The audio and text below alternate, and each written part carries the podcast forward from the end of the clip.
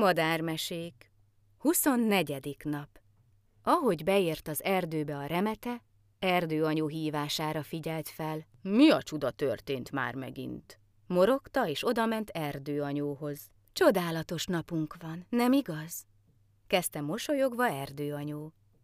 Vörösbegy, ahogy megígértem, elmesélem, mi ez a nagy felfordulás körülöttünk. Ó, de jó erdőanyu, már nagyon kíváncsi vagyok, csipogta Vörösbegy. Mi is, mi is, mi is, csip, csip, mi is, csivitelték a többiek. A karácsony Jézus születésének ünnepe. Mária és József, Jézus szülei, Názáretből Betlehembe igyekeztek a népszámlálásra. Sajnos nem találtak szállást éjszakára, csak egy fogadós istálójában tudtak megszállni. Abban az istálóban született meg a kis Jézus. Az a pici baba, akit annyi ablakból láttunk egy kis istálóban? Annyi házban van ilyen mostanában. Az a kis baba Jézus? Igen. Az emberek kis Jézus születésnapjára Betlehemet készítenek. Azt láthattad az ablakokban. De miért olyan fontos ember ez a Jézus? kérdezi Vörösbegy. Mindenki őt ünnepli. Jézus nagyon fontos dolgokat tanított az embereknek. Alázatot, szeretetet, szelítséget. Ezek nagyon fontos emberi értékek. Mi az az alázat? kérdezte Vörösbegy. Alázat az, amikor önmagamat háttérbe szorítom egy nemes cél érdekében. De miért fontos ez? Háttérbe szorulni nem jó, a kismadarakat megeszik a nagyok. Az emberek világában ez másképp működik. Az erkölcsi nagyságtól lesz valaki nagy. Az emberek hosszú-hosszú évezredekig emlékeznek a nagy emberekre. Kik azok a nagy emberek, erdőanyó? Akik alávetették magukat hitüknek és hivatásuknak. Akik az emberiséget és a világot szolgálták minden tettükkel. Jézus alázatos volt?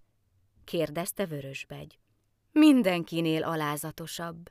Példát mutatott a legmélyebb szeretetről és alázatról fáradtságot nem ismerve az emberek szolgálatában állt. Tanításai több, mint kétezer éve fennmaradtak. De mire jó az alázat és a szeretet? kérdezte Vörösbegy. Vörösbegy, azok az emberek, akik segítenek minket, ápolják sérült barátainkat, fészket és etetőt építenek a kertjükben, magukat szórnak ki télen kismadarainknak, azok az emberek mind alázattal és szeretettel teszik ezt, meghajolva az Isten alkotta természet nagysága előtt, és ezzel is segítve minket. Ezt a szeretetet és alázatot tanulták Jézustól, akinek a születésnapját ünneplik karácsonykor. Madáranyú birtokosa ezeknek a szép emberi tulajdonságoknak? Ő az egyik legalázatosabb ember, akit életemben láttam válaszolt szeretettel erdőanyú. Azért ad nekünk finom falatokat minden télen? Igen, Vörösbegy. Ő tudja, hogy mindig óvni és segíteni kell azt, akinek szüksége van rá. Ha nyáron, akkor nyáron. Ha télen, akkor télen. Nekünk télen kell a finomeleség. Hát ő szorgalmasan osztogatja, hadd vészeljük át a hideg időszakot. Hát akkor boldog születésnapot kis Jézusnak!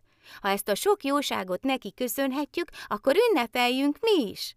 Mit szólnátok, ha egy koncertet adnánk madáranyónak még sötétedés előtt? Hát ez csodálatos ötlet, erdőanyó! Lelkesedtek a madárkák. Madáranyó épp feldíszített karácsonyfája pompájában gyönyörködött, amikor hirtelen apró szárnyak suhogása ütötte meg a fülét. Óvatosan kilesett az ablakon. A nap szép lassan lefelé kúszott az égen, lenyugvó sugarai vörösre festették az égboltot. Ebben a csodálatos esti fényben csicserdő összes madara madáranyú kőkerítésén énekelt. Hangjuk egy csodálatos kórussá olvadt össze. Szemét behunyva élvezte a lenyűgöző karácsonyi koncertet. Kis énekes madaraink csak daloltak, daloltak, míg az utolsó napsugarak még megvilágították madáranyó kertjét. Aztán nyugovóra tértek. Boldog születésnapot, Jézus! Sóhajtott boldogan madáranyó, amikor utolsó kis barátunk szárnyai is kinyíltak. Vége. Holnap már nem találkozunk. Legyen áldott, békés, boldog karácsonyotok. Köszönöm, hogy velünk tartottatok. Mihalik Piroskával, aki írta, és velem, Sánta Anna Marival, aki felolvasta ezt nektek. Vigyázzatok magatokra, jók legyetek! Sziasztok!